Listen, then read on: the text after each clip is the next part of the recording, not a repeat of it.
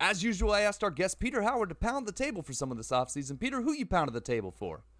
Uh, it's a good question. Uh, I've increasingly uh, started hating players, and I'm more just like my spreadsheets now. No, um, I've written up a few potential breakouts this year. My favorite's got to be. Uh, I don't have one. I don't. I don't.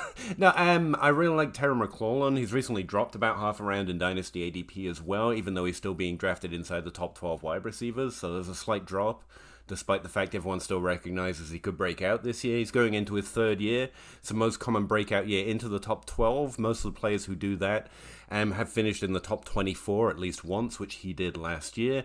And Ryan Fitzmagic, who doesn't like that? Yeah, yeah, I like it. I like it. I love me some Terry McLaurin. Excellent. All you dynasty players out there, follow Peter's advice. Go get you some Terry McLaurin. Now let's get to the show.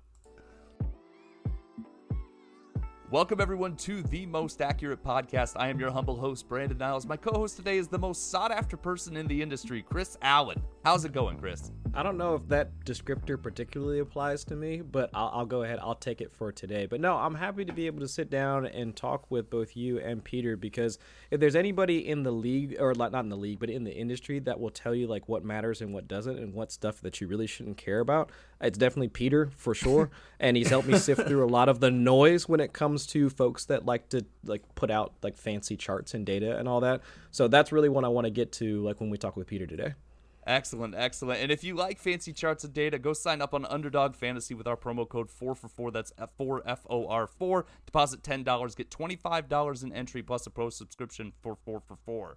Uh Peter, I yes, I'm sir. really excited to get to talk to you today. We're pumped to have you. You uh talk all things dynasty. Uh, everyone should follow Peter on Twitter at PA Howdy. Awesome Twitter handle. Check out all his excellent content at dynastyleaguefootball.com or, or as we know it, DLF. You can also hear him on the fantastic Dynasty Crossroads podcast. That's a great YouTube show. I love watching it. Uh, thank you so much for coming. How are you today, Peter?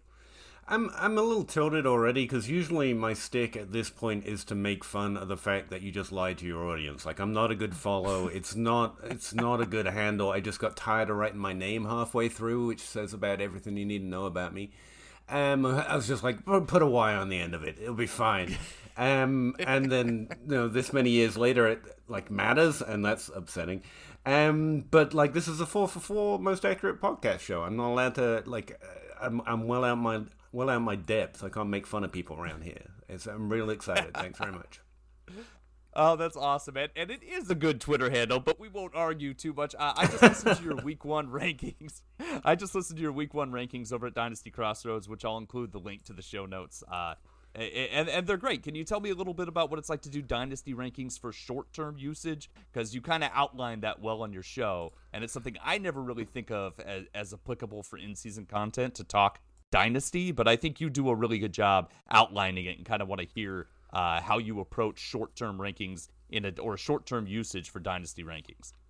Yeah, uh, you got to remember, I'm basically like a cat. I keep getting distracted by shiny lasers, and then I follow it where it leads. And you're gonna like, is that me talking about the Vegas model that I created for week one? Yeah, yeah, yeah. Sorry, I I end up making a lot of sheets dude. I'm sorry. Sure, no, I get and it. I just wanted to confirm because I've done like three things recently, which could all be that, uh, including uh, like doing a slight dynasty strategy thing recently. But no, um, the I, essentially I just wanted to stop. I want to stop inserting what I think into how I play fantasy quite so much because while that's a lot of fun, what I've learned is the worst variable I have in anything I've ever done is thinking I can put together the little jigsaw pieces and, you know, predict the future, like being a little mini Nostradamus. And I found I have a lot more luck if I stop thinking I'm smart and just start looking at what happens most often. And so for projections this year, instead of like trying to read the tea leaves a little bit, what should happen, what shouldn't happen, I still want to do that part of it that's based on regression or based on what's happened historically, but instead I wanted to take out the little assumptions I make about who is a wide receiver one and who's awesomely efficient and so on and so forth. And so instead, it just took, uh, and Vegas lines change over time. Obviously, the closer we get to the season, the more accurate, hopefully, um, it'll become at predicting what they think is going to happen. Um, and from uh, Vegas lines, you can essentially get the touchdowns they're expecting each team, or saying they expect each team to actually score in a given uh, game, and then from there you can look at the team history and where our expectation is as how many are going to be rushing and how many are going to be receiving, and from there you can backtrack yards, and from there you can backtrack who should get those yards, and so essentially I'm creating projections, market expectation based on Vegas lines for who should score how many fantasy points, all based on touchdowns, which is like the stat you don't normally use for projections, just to throw that out there. Yeah. But, so instead of trying to predict what's going to happen, I'm more trying to create something that's going to tell me what Vegas thinks is a good over under for what players should do in any given game. And also that means borrowing all their research so I don't have to worry so much about, you know, defensive rankings and O-line rankings. Hopefully they're doing some of that. And so I'm just stealing it and then projecting out and see and hopefully I don't know how you what the many ways hopefully it will be useful but one of the ways i think it will be good is to see where i think it's drastically wrong or where a ranker i particularly value thinks that the vegas lines are drastically wrong and that might hopefully you know unleash some edges for us I love the idea of taking like a holistic approach and finding different methods by going after a resource that's probably already taken that approach. right? Just steal, just steal the stuff from the smart guys. That's been my philosophy this entire time. um, so you know, uh, how I know who Chris Allen is. I've been stealing his stuff for years, so that's fun. And uh, yeah, why not just steal a whole industry's lines, right? Uh, I love it, uh, Chris. uh, We haven't done a whole lot of dynasty talk on this uh, on this podcast. We obviously around NFL draft time we did some chatting about it, but even then we were still heavy best ball because that's kind of what uh, what we do a lot of on a day to day basis. But yeah. you and I uh, both enjoy dynasty, and we're actually about to start year one of the four for four staff dynasty league together that we're both in. I think I'm up against you week one, Chris. Uh, and as we uh, as we get into redraft season, because this is definitely redraft season, I wanted to ask you how much focus do you have on your dynasty rosters, and do you enjoy the medium in general? Oh, of course. I, I definitely enjoy the medium, and actually, probably too much to a point where I've had to kind of cut back on the number of dynasty leagues that I'm in. Uh, but either way, during the season itself, I try and pay as much attention to my dynasty roster as possible because you wind up finding a lot of the players that you can use throughout the season to churn the back end of your rosters. Like I know Peter was just talking about the like Terry McLaurin, but the guys that make up or that are anchoring your rosters, like the Terry McLaurins of the world, the CD Lambs of the world, uh, Clyde Edwards, I mean, any of those like high end players that are typically going to be staples of your roster, you're not really changing. You're not really doing much with those guys unless a particular offer comes along or knock on wood an injury situation happens. But I really care about the the back end of the roster guys. The guys that we don't typically think have a ton of value attached to them in dynasty either because they're old, we might think their target share is like fairly weak on their teams or even they, they the guys that kind of come out of nowhere. Uh, like a guy, for example, at least for me, would be a guy like Cole Beasley, who, from a dynasty perspective, might sit towards the back end of most folks' rosters, but given the type, uh, given the nature of the offense that he's attached to, the target share that'll probably be allotted just because of the, uh, the receiving role that he plays on that offense, he might be a guy that uh, back into your roster, but useful for fantasy. So it's just like guys like that that will continually be like towards the back end of your roster each year that we don't necessarily associate with dynasty rosters. Those are the guys that I'm paying attention to, like the second, third, fourth wide receiver on teams, or the backup running back that comes out of nowhere to, in order to pick up either passing down work, third down usage, stuff like that. Like those are the guys that I want to try and find and like either put on my rosters maybe throw like a you know a small trade to a guy like here and there just on the hope or if there's some sort of usage that I can see happening uh, either throughout the rest of this season or into next season that's where you start to at least build that roster that will either get you through into the playoffs this year or set you up for more success in future years. Excellent, excellent. And since you brought up Cole Beasley, I have to, uh, as usual, it's part of my contract. I have to send out a plea for Cole Beasley and J. Cole to create a collaboration album. Please make it happen. Called Cole Cole World. The first song, "Pay Your Bills." That's what I want. Uh, nothing more in the world than for that to happen. I love it. Uh, well, let's do a little mini segment before we get into just kind of dynasty strategies, uh, which is what I want to talk about. Folks, 4 for 4 is partnered with Underdog Fantasy, and I, for one, am taking full advantage. I'll be in dozens of leagues by the time the season begins, and I love the best ball format. I can draft a team and then enjoy zero maintenance all season long. No setting lineups, no waivers, no problem. You automatically get maximum points out of your team each week. Right now, we have a screaming good deal. If you deposit $10 at Underdog Fantasy and use the promo code 4 for 4, that's 4 F O R 4, you get $25 from Underdog. That's the price of admission to Best Ball Mania 2 with $3.5 million in total prizes. And you get a pro subscription to 4 for 4. This is one of the best promos I've seen in my 14 years with 4 for 4. So take advantage. Go sign up today. Uh, let's do a mini segment called Camp Check. Uh, I want to talk about what we're seeing in camp and in in preseason that makes this kind of excited or or makes us concerned or anything standing out at all. Uh, Peter, I'll throw it at you first. Uh, anything from preseason or camp that stands out to you as is notable uh, that maybe you weren't expecting to see, or any player that's maybe um, more on your radar now or off your radar now based on what they've done. Oh, well, you, you know me as someone who grinds the tape on a daily basis. I have so many takeaways. Uh, the main one being that the main edges in fantasy in general continue to be people changing their opinions by trying to read the tea leaves. Like I'm mostly ignoring all of this. Uh, to be honest with you, um, so yeah, that's my main takeaway. That people are still going to drastically change their their ranks and their opinions based on a coach saying someone did well in practice, even though the very next day he's going to say someone else did well in practice. Um, and paying attention to that more and more in Dynasty, especially as everyone becomes increasingly aware of what's going on all the time. So some of those edges have faded away, but those old ones, those edges have faded away, but those old ones where people, when really the best idea is to be last am right.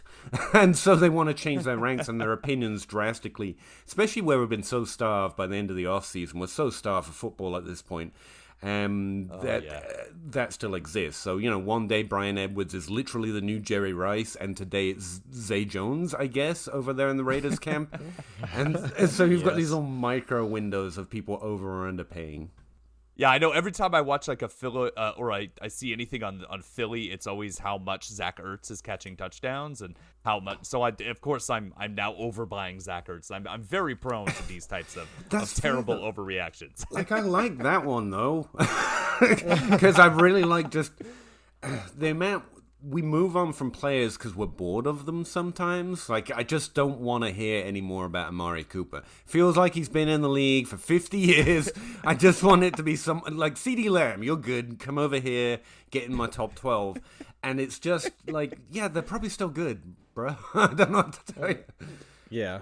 Yeah, we'll call that the Adam Thielen All Stars. That's what we'll do. We'll I, mean, that yeah. That, yeah, but he hasn't even been playing that long. He's just old because uh, he's an undrafted free agent and therefore goaded on goaded. Just I love undrafted free agents. But um, who was it?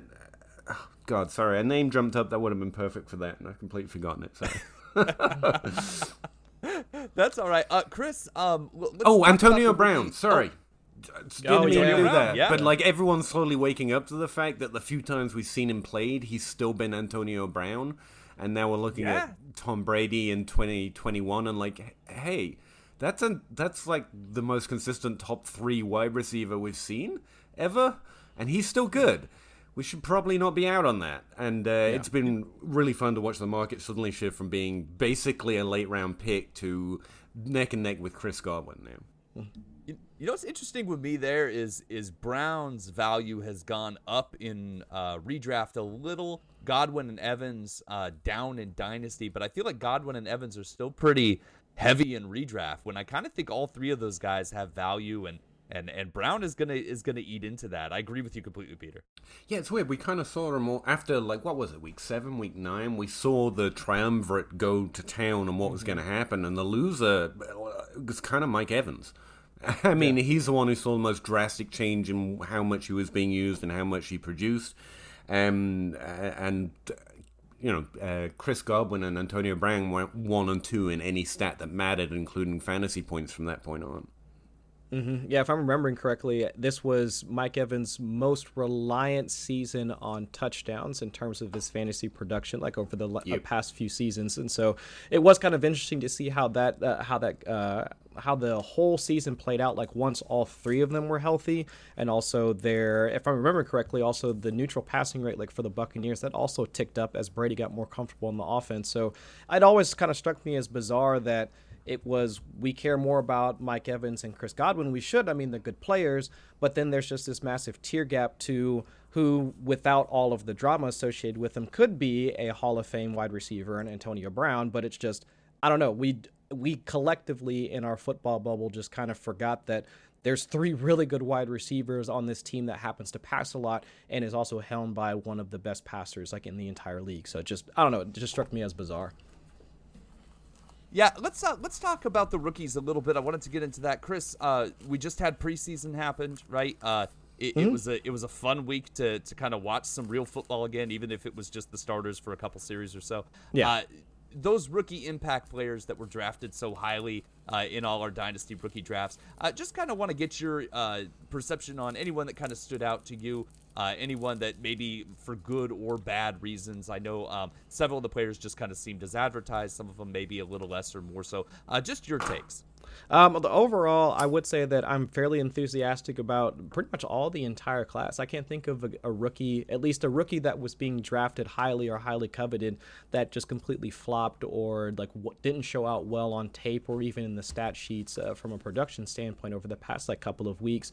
Uh, because even Ja'Marr Chase, who uh, I'll just start off with like the, Bengals guy, since I do happen to be like the Cincinnati fan of the group.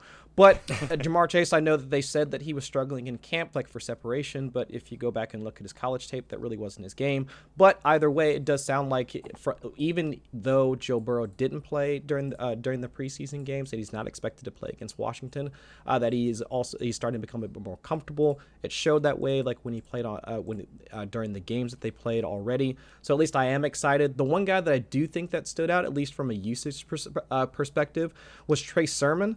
Now, it from if I'm remembering yeah. correctly, uh, he was also not just used as like a first and second down runner. I think that was to be expected. But the number of routes that he was running, like during preseason, again, we're looking at extremely small sample sizes. That was encouraging to see because at least not from uh, holistically, like from his collegiate production, that really wasn't essentially what we were looking for, like for him, uh, for, at least in his rookie season. So I was kind of excited to see that they're already trying to involve him in the passing game. Not to say he was getting targeted a ton uh, from either Jimmy Garoppolo or Trey Lance, but seeing that he was out there running routes and being and actually subbed in on third downs in order to continue running routes, like with the first team offense and even with the second team offense, I thought was like fa- uh, fairly indicative of how they want to use him.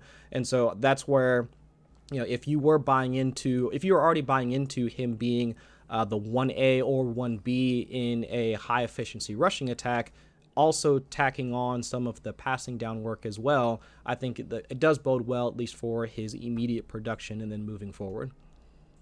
So, uh, so he's probably not a buy low option. People probably uh, buying into Trey Sermon now. By the way, sign me up for the dose trays uh, lineup. By the way, with the Trey Lance and, and, and Trey Sermon back there in the yeah. backfield, sign me up for that. That's that's mm-hmm. all I want in the world. Uh, but I was wondering anyone maybe uh, slipped a little bit like Ja'Marr Chase. You know, uh, is he a buy low option or are dynasty players too? Are dynasty players too savvy for that? No, they're not gonna. The, no, the, for the for the cost, no. Okay. Peter, you laughed a lot. Dynasty players too savvy for that, right? Oh no, I'm gonna shut up. Sorry, I was just listening and forgot I wasn't listening to my radio for a second. oh, um, let Chris go. Sorry no, I would say that the only buy low option I can think of after this entire week, and that's probably it's mostly just because he didn't play or won't be playing for some time. Like, if you want to take a stab at Rashod Bateman, go ahead. Sure. I doubt anybody worth their salt in Dynasty would uh, at least entertain an offer unless you're essentially trying to overpay and you're banking on future production. But he's the only one that probably might have lost a little bit of luster just because he's not out there with Lamar Jackson. Getting the core muscle surgery is going to be out for a number of weeks. We probably won't see him until, let's say, mid to end of September anyway. But everybody else, I mean, showed out. I mean, Rondale Moore looks explosive. Uh, the quarterbacks, all of them, like at least minus Justin Fields, you can make some uh, you can make some arguments over whether or not his accuracy like was there. But regardless, uh, I think that all of the rookies at least showed why we were so invested in them and why, at least for the first couple of rounds of rookie drafts, like we wanted to grab each one of those guys. Agreed, agreed. Uh, Peter, any uh, necessarily non-rookies or rookies that you you think see any kind of buy low based on uh, based on performance? Um, yeah, just just why I was laughing earlier. Ja'Marr Chase is currently being drafted in the second round of Dynasty Startups. I just got a hold of DLF's new ADP and was plugging it in, and it's pretty insane. There's like a strong 2020 effect on ADP this year, like after 2014. Like it's it's kind of crazy. But to that point, Rondale Moore is kind of hitting. Um, Rondale Moore? Yeah, yeah, that's the name I meant. I was going to say Rashod Bateman and then Chris covered him. Uh, but Rondale Moore has currently been drafted just below um, most of the other rookies in this class, and he makes as strong a case with most of the ones that go in above him, and he also makes a better case for being involved more early in Arizona's offense. And so I think he's he's been this perennial value because everyone loves him, but we've got so many of the a tight second tier below Ja'Marr Chase and that everyone likes, and so he just keeps getting pushed down a little bit. And I think he's making a pretty good case for himself. And sure. Peter, quick question on uh, quick question on Rondale Moore, and from your perspective, is it do you think that most folks might be I don't know scared to take him or less enthusiastic about him just because of his body archetype what we just uh, i guess what we've witnessed happen with andy isabella even though at least to my knowledge and from what i've seen they are two completely separate receivers in like how they play and like how they how they will be deployed on the field do you think that's part of i guess the i don't know i guess our hesitance to buy into rondale moore because at least i thought from a statistical standpoint, his production at least indicated there should be a ton of value for him, even as a standalone prospect. But then if you marry him with the Cardinals offense, we should he should be the type of wide receiver you'd want to buy uh, you'd want to buy in on, if I'm correct. Yeah, I, I, think in general people are influenced by, you know, team BMI, team thick, big, who looks the most like Calvin Johnson, Chase Claypool, Brandon Aiyuk, kind of were the most similar that last year, and they hit as well. And so that puts us in that kind of mindset for the following year. Um, but Rondale Moore has the best college receiver season of anyone in this class, and that definitely includes Ja'Marr Chase. He, at age 18, he fully beat every expectation of anyone that plays at age 18. It was a phenomenal season. Now, the problem I've had with Moore is that's kind of all we saw with him. We didn't get to see him play um, four seasons after that, and that's a concern because when you only have one thing to look at. I was going to say data point, and then I realized that out myself as a complete fake nerd. So instead, just one thing to look at. And it's worrying. You know, you want to see them do it more than once just so that it wasn't random or wasn't chance or uh, just to see that as they get bigger and defenses get more used to their style of play, that he can still adapt. But he definitely has a great college profile. Just based on that one year, is fairly impressive. People are overly swayed with, you know, the Calvin Johnson index comparison. He's a little smaller, but he is he is thick. I'm pretty sure someone yeah. mentioned he he's very well built. so, and he is a little unusual in that sense. But if you don't like wide receivers that don't look like you know those big guys, Chase Claypool, um, Calvin Johnson, Brandon Marshall, this class isn't for you. The best of this talent is you know, it's below six four for sure. It's shorter, speedier, um, athletic wide receivers. And so, if there is some concern over his body type, it's interesting you may mention Isabella because I liked him a lot as a rookie as well. And I think the mm-hmm. Cardinals definitely went and got a guy they think is going to be better at playing a role that Andy Isabella kind of crapped out on. But I think that was them misdrafting Isabella, not them miscasting Rondale Moore. I, I, think Moore can definitely carry that kind of role. Mm. My uh, pre-draft notes on Moore um, sh- were much higher on his hands than my pre-draft notes on Isabella were. Like, just I, I think Rondale Moore uh, projects better at doing the things receivers do well than Isabella did coming out. So, uh, if that means anything, my concern about Rondale Moore is I'm afraid, like he, he that guy plays with his hair on fire, and I'm a little concerned he's going to go run right into Aaron Donald and think he can just take him down. and then uh, and then he'll just be a pancake. That's my concern. no, I know what you mean. Like, um, the, my only concern with him was again, I'd like to have seen him played more, but when he did play, he was great. But um, it was similar in that the only thing, the only negative I could come up with for his production was he's such a little athletic freak that maybe that helped him out. Like, if you're just genuinely more athletic than everyone on the field most of the time, that probably says more about your competition level than your ability to catch a ball or whatever else, the actual yeah. nuances of playing the game. But that's not even a negative. That's just maybe thinking way too hard about a very good prospect. Yeah, he's a I mean, he's a madman on the field. It's just fun to watch. He's yeah, he's fun to uh, watch. Oh yeah. Uh, P- Peter, I wanted to shift real quick. Uh, I, I wanted you to tell me about the grind. It's something you do on Mondays that I really enjoy, uh, and I just wanted you to kind of share that with us and uh, maybe talk a little bit about um, uh, about some of the things you you mentioned regarding Underdog on there as well. Yeah, you're just trying to get me some viewers. I appreciate it. It's kind of a lonely. No, um, the grind is just what I refer to my, as my YouTube channel, but I've also been live streaming for a while now, mostly to the six six of my friends and my daughter. Um, and I really enjoy the interaction. It's a fun way of getting questions. You know, we we try to engage and maybe answer questions on Twitter, but it's it's a limited um, medium as it is, and writing articles is only so good. But it's fun to get a live question and then answer it, and then they can follow it up immediately. So yeah, I've just been live streaming every Monday and trying to just talk some football.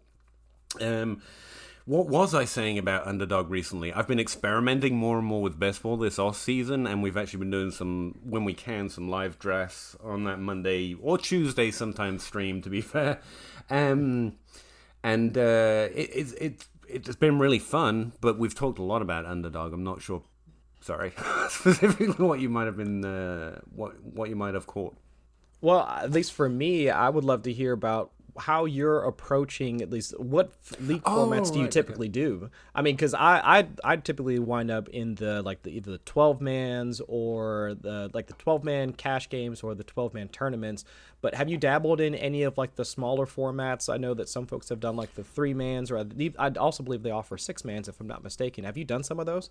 Yeah, I did some of those to start with because I couldn't figure out how the app works. So I was just signing up for the thing that I saw, and I did a lot of three and six mans. And the every team is so stacked, it really became hard for me to find how to win, if you know what I mean, like what a potential yeah. strategy for winning could be, because essentially you were whoever's going to win those three and six mans. It seems I know, I, like I say, I've really just started experimenting with best ball in a more serious manner, and it just seems like so much to variance. Like you, if you can draft Christian McCaffrey and Saquon Barkley and Jonathan Taylor, then it's just who gets injured.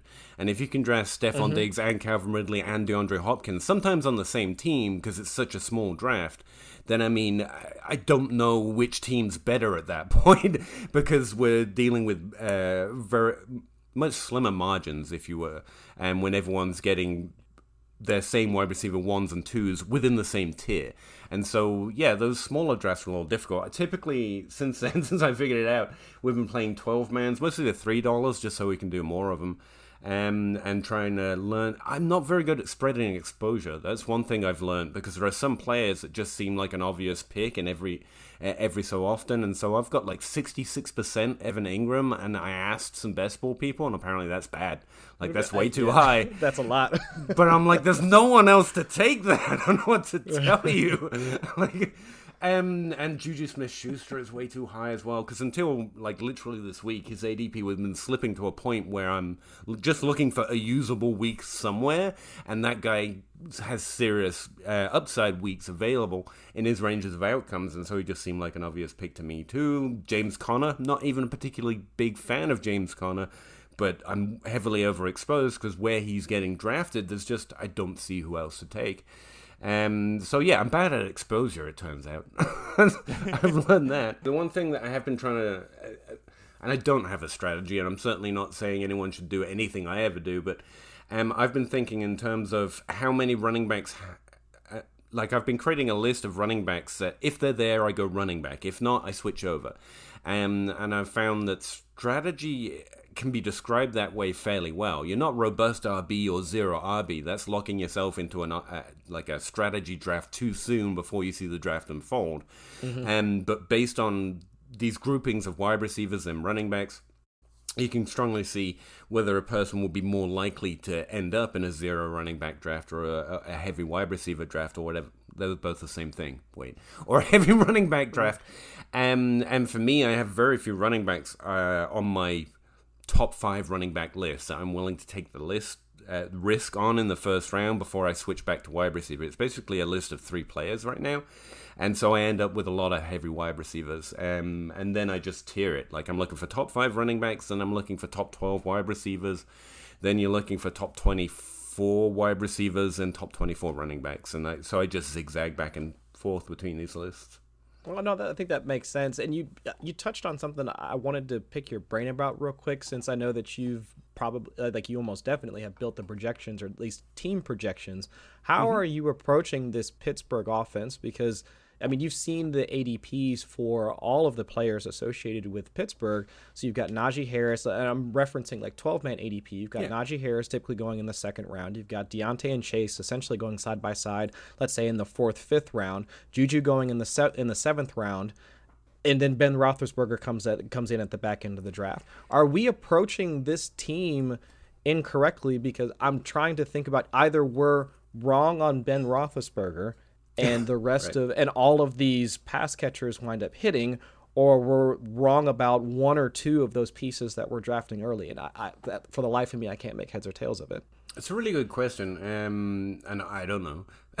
but um, it's one of those situations. Increasingly, there's this problem in the NFL. Well, not in the NFL, but full fantasy, where there are very few teams that seem capable of coalescing receiving talent and they're just dominating. Like if Tampa Bay don't start drafting my favorite deep wide receivers, I'm gonna quit because I need them to go somewhere they don't have three Hall of Famers in front of them. Okay, I need them right, to go yeah. somewhere where they have the potential, but there's no one else. Um, well, there's a lack of teams that seem able to identify it.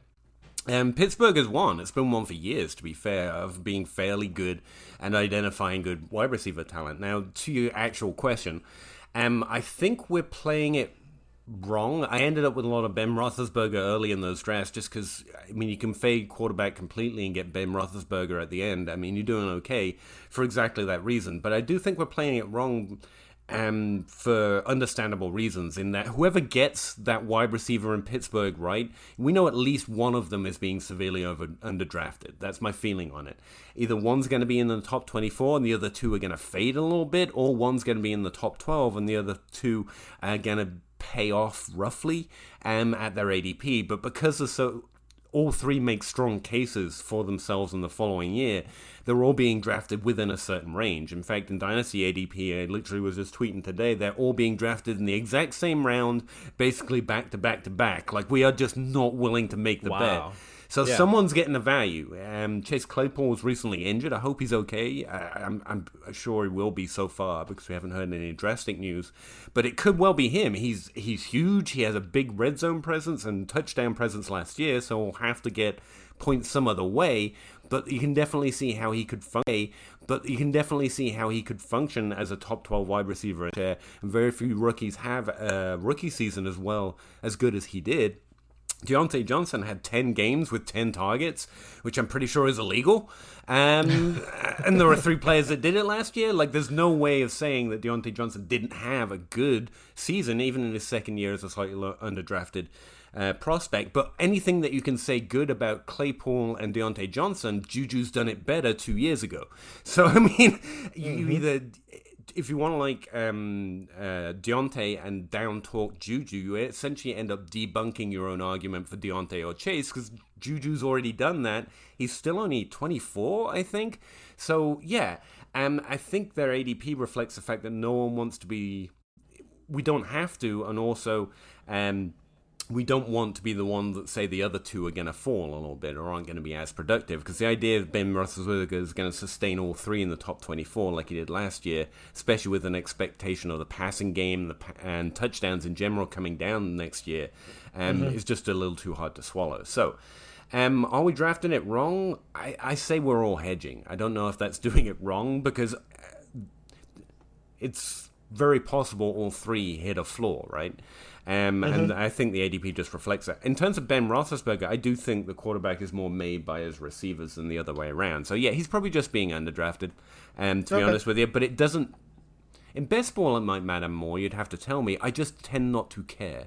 Like, I don't think Ben Roethlisberger, even if he finishes as a top 12 quarterback this year, does too much for me. Unless you're like um, Lamar Jackson or Matt Ryan's done it twice, or Cam Newton. There's very few quarterbacks that have a provide a strong difference making edge over other quarterbacks, and so I tend just to not care. Uh, yeah, he's free, but I don't think it's going to make a drastic effect to my fantasy team. Uh, that, that, was a good. Mm, I want to know if I'm severely off on that. I just don't see, like, uh, like this Patrick Mahomes season and the other seasons I mentioned. Like, you have to strongly be outscoring other quarterbacks to provide a weekly edge. If you know what I mean. Yeah. No, I 100% agree, and that's where it's just I can see the case for taking for taking Ben like where he's at. It's just with so many with everybody advocating for and the market shifting towards rushing quarterbacks. I mean, even like Ryan Tannehill now, like with his high mm-hmm. efficiency, mm-hmm. also mm-hmm. in the mobility. I mean, he's basically like the last guy that most folks would consider in terms of taking as a, let's say, a top 12 quarterback. But then all the rest of the guys, like we typically don't care about, like Kirk Cousins, Derek Carr, even though like Derek Carr had like a highly efficient season last year too. Mm-hmm. But it's just, you really need to be able to move the needle as a passer, as a fantasy producer in order for even the market to consider you. And so just Ben just winds up falling into that category where we just don't care anymore. Oh, you you you pass the football, you pass the football a lot, and you can maybe throw a few touchdowns. All right, I'll roster you. That's essentially what like what we wind up doing towards the back end. But at the same time, we've been hit with so much rookie fever. It's like I'll take a oh, shot on Zach. I'll take a shot on Zach Wilson. I'll take a shot on Trey Lance. I'll take a shot on Justin Fields because they'll start at some point. So it becomes very hard to guess balance out the upside that some of the rookies present with the, I guess, I, I don't want to say guaranteed, but let's just say, I don't know, the, uh, the, the production provided by a guy like Ben Roethlisberger, which we know is there, but how much is it actually going to move the needle, which we don't know. Well, it's like Derek Carr. I mean, he consistently provides, you know, a certain percentage of usable and upside weeks, and we just don't care. He's a passing quarterback. He's probably not going to have one of those difference-making seasons, and also it's fun to make fun of him. And yeah. I also think, uh, to your point, the market's getting smarter about Rich Hribar's Konami code quarterback, and as they do, it's like late round quarterback. That was a huge advantage initially, and the advantage has slowly waned off as most people have figured it out and started to draft quarterbacks later and later. As most people are starting to highlight rushing upside, Jalen Hurts, like there's a significant downside in him, but because he has that rushing upside, we're strongly favoring him as someone who could provide significant advantage, and so he's being held up by we at least know he can rush. I think currently right now, mm-hmm. and but as the market the market. Geez, it's not like I'm a stockbroker, but you know what I mean. As yeah. increasingly we are, most of us are aware, go for rushing quarterbacks. I mean, Trey Lance right now is being drafted over uh, Justin Fields, who's clearly a better prospect in my mind and was all the way up till the draft when you know Shanahan bequeathed him the Shanahan bump, and now Trey Trey Lance might be the next Patrick Mahomes. I'm just going to take the under on that personally, but it's because we know they can rush, and so I think yeah. again the edges diminish as more and more people become aware of it, and that kind of to your point re- reverses where an upside might be. A passing quarterback might have more um, production more upside because people are fading them if they don't rush at all. I don't know mm-hmm. where that inversion happens, but Ben Roethlisberger, I mean, he's pretty inverted. He's given the bird in Top Gun right now. Yeah. Did you get that reference? Was that too old? I'm so old. no, it's not. I, am I think I'm we're like the same older. age. Yeah, I'm old, Peter. It's fine. I'm older than the people who are my age. I think it's pretty clear. I'm the most curmudgeon-y curmudgeon that ever curmudgeon. So, yes, um, but sorry, I don't mean to keep talking so long. No, no, that's that's why you're here. But I'm under the understanding that when I bring a guest on here, like like like the uh, it's best when they speak more than I do. That's absolutely a fact. Um, also, with the age thing, I enjoy Scotch and movies from the 30s, so I I I, I, I feel you. I feel you. Uh, I do want to kind of get back to dynasty discussion. It was great to talk best ball. Uh, everybody remember that four for four promo code at Underdog. Uh, deposit 10, get $25 plus a free pro subscription to four for four. Uh, dynasty strategies. Since we were talking about quarterbacks and aging quarterbacks, uh, specifically, I, I, wanted to kind of talk about getting out in front of veterans, uh, when, if to sell uh, players, and and if you can get a reasonable return. Uh, Peter, how are you approaching? in your dynasty formats right now, guys like Tom Brady, Aaron Rodgers, who are great and have a lot of value for win now teams, but really uh, you know, the long term value and the trade value isn't necessarily there. Are those guys you hold or are those guys you can sell for something? Um, I suppose it largely matters on whether you're playing superflex or single quarterback. Just in general, I'm happy to fade quarterback again because there are so few that provide a significant edge, and most of the ones who have have been drafted below outside the top five. We, we normally don't mm-hmm. get them right, if you know what I mean. Like Kyler Murray was a target until he entered the top five after he had his season last year, and it's the same with Patrick Mahomes and Lamar Jackson before him. And so uh, that's one thing in Dynasty I've learned. It's like just don't don't target top five quarterbacks because you can replace most of the production later. It's like late round quarterback 101 um, and it's rarely worth the price. Now in Superflex, there's slightly different dynamic going on there because quarterbacks are immensely more valuable the minute a draft ends. Uh, you mm-hmm. you can't trade for a quarterback at the same price you can draft one as, and so there's a slight adjustment to be had there.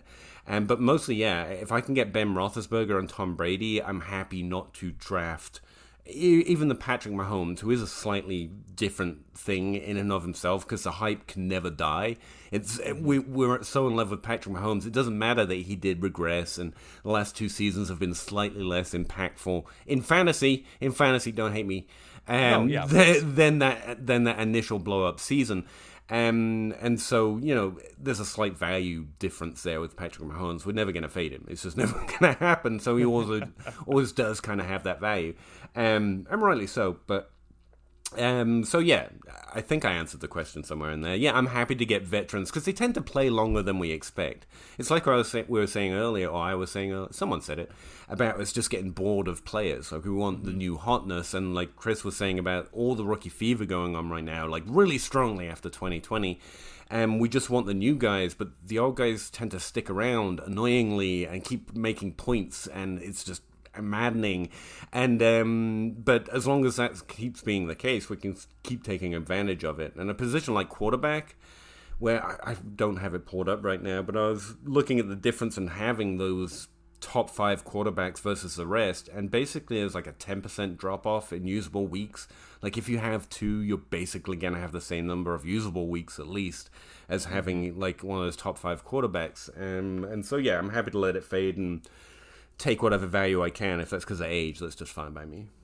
It's also interesting just that quarterbacks are playing longer. Like Chris, uh, have you noticed that guys like Matt Stafford and Philip Rivers have been like undervalued for like a decade? That's essentially been the case because, and I think essentially for why, for what Peter laid out, it's that we see these rookie quarterbacks coming in, or even just the younger quarterbacks ascending, and we just want to hop on that ship. And I think the our, I guess, I don't know. We don't like aging players, period. I mean, unless yeah. they are the guys that really do transcend or like really move the needle in terms of fantasy production. So it's easier for us to tell a story of, well, I'll sacrifice these next like maybe two years of good production from a guy like Tom Brady because I can get Lamar Jackson or I'll get Patrick Mahomes, even though on the week to week standpoint, most of those guys, I mean, are going to be ranked like fit, like at least somewhat close together. I mean, Tom Brady will most likely be in the quarterback one conversation on a weekly basis. Same with Lamar Jackson, same with Patrick Mahomes. But mm-hmm. we want the younger guy. That's for almost no reason other than we want the younger guy, even though, again, on a week to week standpoint, you can see from their range of outcomes that they're at least relatively close in terms of fantasy production, or at least close enough for us to justify holding on to some of those guys. But for running backs, it's even more stark because with the age models and things that come out of showing the running back declination rate, like as they get older, we definitely don't want to hold, like most folks definitely don't want to hold on to, let's say, like a Derrick Henry or even uh, like Ezekiel Elliott, who's getting up there because of the studies that have been done on second contracts and like what running backs do as they continue to get older as well. We become less and less enamored with those guys after they pass even 24 and 25 years old because we just continue to tell ourselves a story of, well, Ezekiel Elliott just touched the ball 300 times, so I don't want that. I don't want that wear and tear on my running back. So I'm gonna move him for I don't know insert guy here. I'm gonna move him for Myles Gaskin because he's younger and just we we even though the approach winds up netting us a player that's not necessarily like not even going to get us close to the same amount of production but because of the age and we wind up just completely getting scared off which at least in my mind is not going to wind up winning you a championship.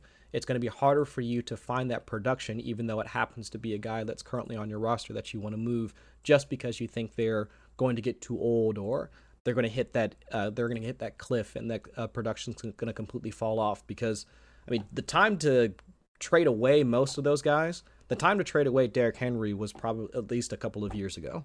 Like what what fair, what fair market value are you going to get for a guy like Derrick Henry at this point who's lining up for yet another 250 300 plus touch season the same thing for Ezekiel Elliott. What market value do you think you're going to get for him at this point on your roster? So by the time you've actually even considered doing that or considered moving on from those guys, the time for you to recoup any sort of value that would net you a player that would get you similar production has already passed. So at least for me, it's hard to justify I guess moving on from some of those guys because by the time we've typically decided to do it, it's too late. That's interesting. I, by the time by the time you do it, it's too late. That's interesting, especially with a, with a guy like Henry, who had mm-hmm. like uh, he was a disappointment, and then we didn't believe in him, and then suddenly he was great, and now he's old. Like it's yeah, his breakout and David Montgomery's back to back. They're really weird for. They're not really weird. That's that's just my terminology, uh, and we don't normally see running backs break out that high, that hard, that late in their career. It's fairly rare, and so again, since we've seen two back to back, I think we're more likely to believe it can happen, and it's not more likely. It's just that those two are changing the numbers. Actually, just just to prolong this segment, even though you're trying to move on real quick. I was recently looking at the commonality of breakouts, and it kind of adds to something that Chris was talking about with quarterbacks. Like, and to be clear, I really like some of the players in this quarterback class, but something I found is we've had like quarterback um, breakouts kind of wave from great classes for obvious reasons. You have a Tom Brady era, you have and Ben Roethlisberger, and recently we've had Patrick Mahomes, we've had uh, Josh Allen, and a few others break out. And but it, it does have this wave-like pattern to it. And over the last three years, we've seen within their first three years, we've seen at least one quarterback over average breakout over the last three years. Now, to put that in terms that might make sense to someone else, we normally see between zero and one quarterbacks breaking into the top five for the first time. And over the last three years, we've seen two, one, and two. So, like, we've had an excess of quarterbacks, no, notably young quarterbacks, suddenly breaking up into the highest levels of production. And I think that's just this recent era. It's not something that's going to continue year over year. This is just this era. And while I love this quarterback class, we might be over expect have slightly elevated expectations because of what's just happened. If we take an average back from 2009, we've probably seen most of the breakouts we're going to see in this era. Hopefully, Justin Fields can just make it one more, but still, um, yes, please. We have been overly lucky over the last few years, um, seeing quarterbacks break out into this top five category. So Peter, uh, we talked quarterbacks and running backs and decline and, and, and breakouts, which is fantastic. Um, just curious along the same lines of what Chris uh, mentioned with Henry and Elliott about their their value being two years too late, and by the time you acknowledge it, uh, their trade value is is gone. Uh, do you view receivers, tight ends similarly, or is there a, an ideal selling point for guys like DeAndre Hopkins, Travis Kelce, Darren Waller, those pass catchers as they age? And well, it's all based on individual career. Well, not all based, like there's a rule mm-hmm. to it, but you do have to take each individual player into account. For example, right now, Terry McLaurin is ranked in the top 12, like I mentioned, but if you go look at the trades that are being made for him, they're decidedly different than CeeDee Lamb. There is a hmm. hype element to value, which is always important to keep in mind. And the real value of wide receivers in Dynasty is that they're going to have value for a longer period of time at a higher level. Like uh, Chris was pointing out with running backs, they're basically done in value by the time you get the production.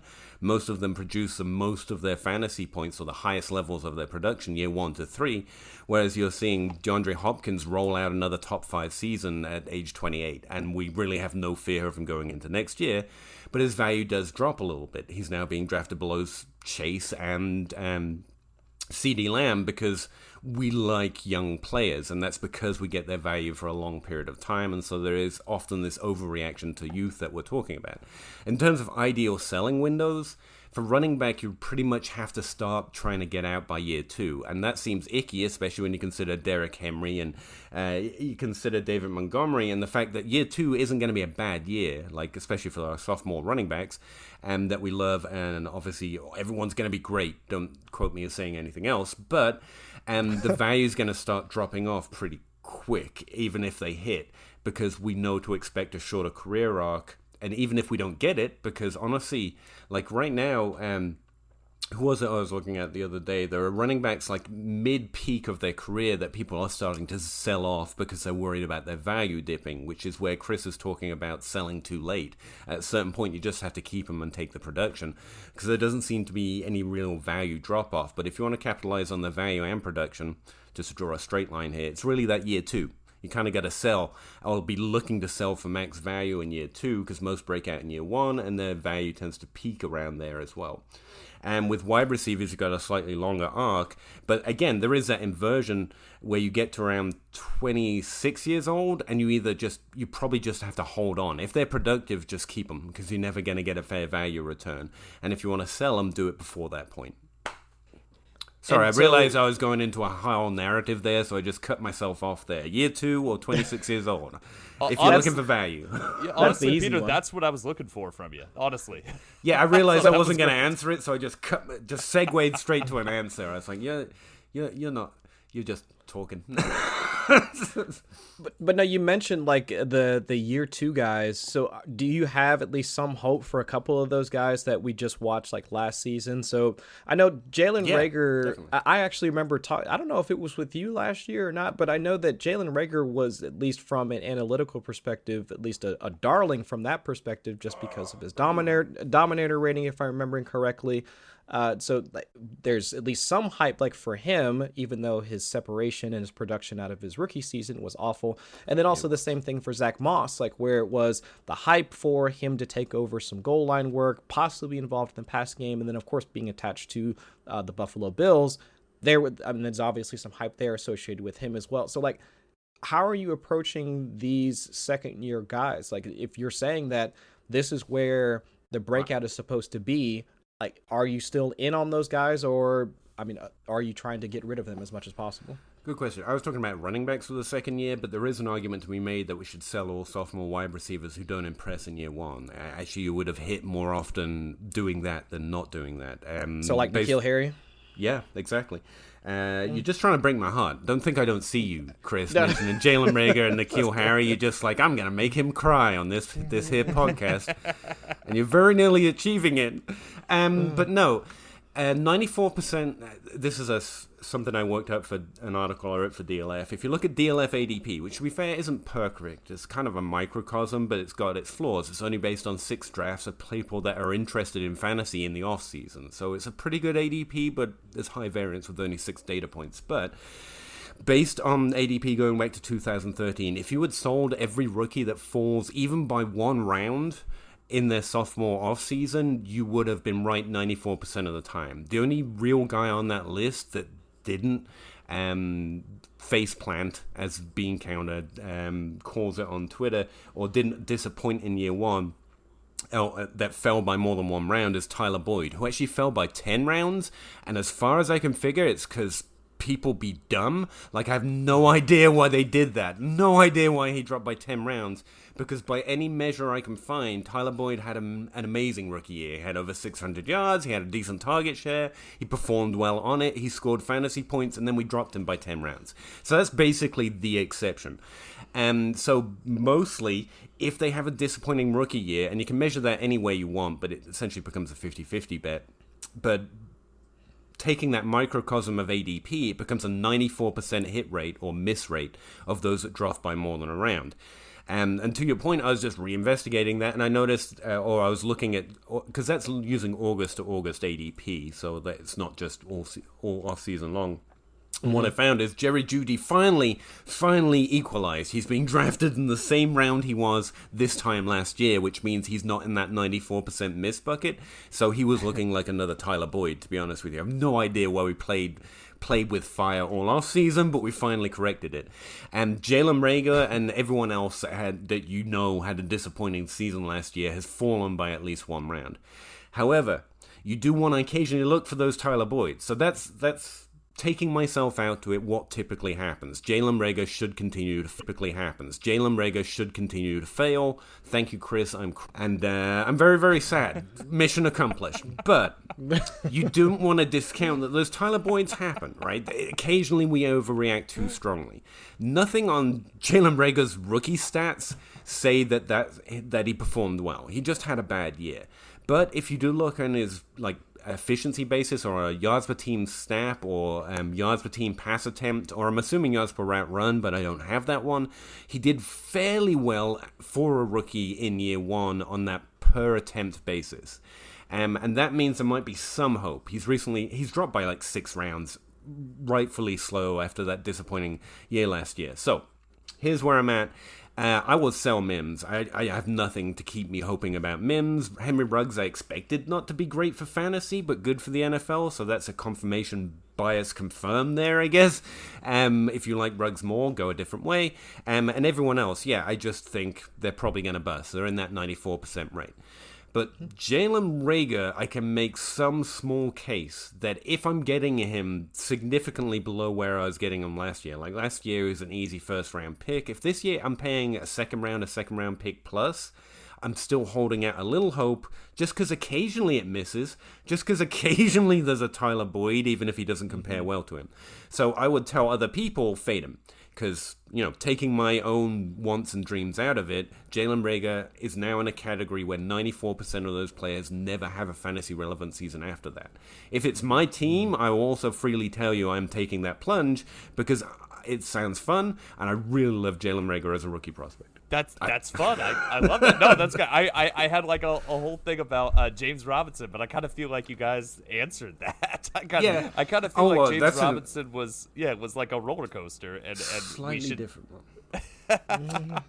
so I was going to talk about him as like a uh, he was like a, a a sell and then a buy and then a sell and now I'm wondering yeah. if he's still a buy. Um, James so Robinson, running back works a little differently. I think I can do this one real quick. Um, sure there's one Rashaad Penny. There's about a bazillion other high drafted running backs that have come in and destroyed a talented running back with no draft capital. So I'm hoping James Robinson just got a new Rashaad Penny, but I don't think so because Travis Etienne looks good, and I think that team sucks, and I hate it. But yeah, it's probably Travis Etienne. no, that's a great. That's a nice quick answer. Uh, I I want to do since we're out of time. Um, I honestly, Peter, I feel like I could sit here and talk for like another two hours with you about this. Let's I, go. I, I want to do. Maybe we'll do that. I do want to do uh, one final question uh, because this is the question when I used to do the discuss your team forum, which is now on on the Discord community for 4for4.com. Getting member questions. The number one question I always got was uh, something to do with the value of draft picks, like how we value draft picks. What's a draft pick worth? Uh, so I just kind of wanted to ask you each how you approach valuing your own draft picks and trading for draft picks in dynasty formats. And I'm talking rookie draft picks. Chris, why don't you start?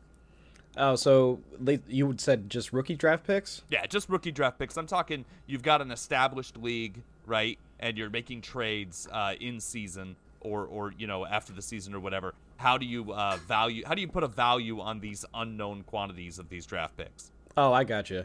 Uh, at least during the season, rookie draft picks are like gold, at least to me, because mm. when it comes to trying to place a value on it, you can't.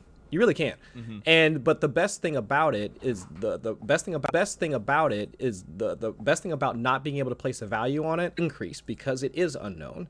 And regardless of how many uh, prospects or like decent prospects there are that are coming out in the in the uh, in the following season, the hype continues to grow about that class. Mm-hmm. It could be the worst class comparatively speaking. Like the next uh, the next rookie class, even though folks have already talked about it, and pretty much every other position, like every position, the prospects coming out next year, it sucks compared to this year. I mean, the quarterbacks are not going to be as great. The wide receivers definitely aren't going to be as great. The running backs, we don't know if there's going to be at least a like an alpha that stands out amongst all of them But you know good and heck well that once we get around to February, everybody's going to be talking about like Spencer Rattler or like insert whatever prospect here as like the next Patrick Mahomes or as the next like type top guy. So it's just we know that their value is going to increase as it goes along. So especially during the like in like during this season, my 2022 picks, I'm not trying to get rid of them. At least not right now because I know that that their that value is going to increase as I get closer and closer to the season uh, to the to my rookie draft. Now, once I'm in the rookie draft, now that changes, at least for me, because now you're talking about we have at least some sort of, I guess, metric or process for evaluating each of these rookies that are coming out, what their relative value is.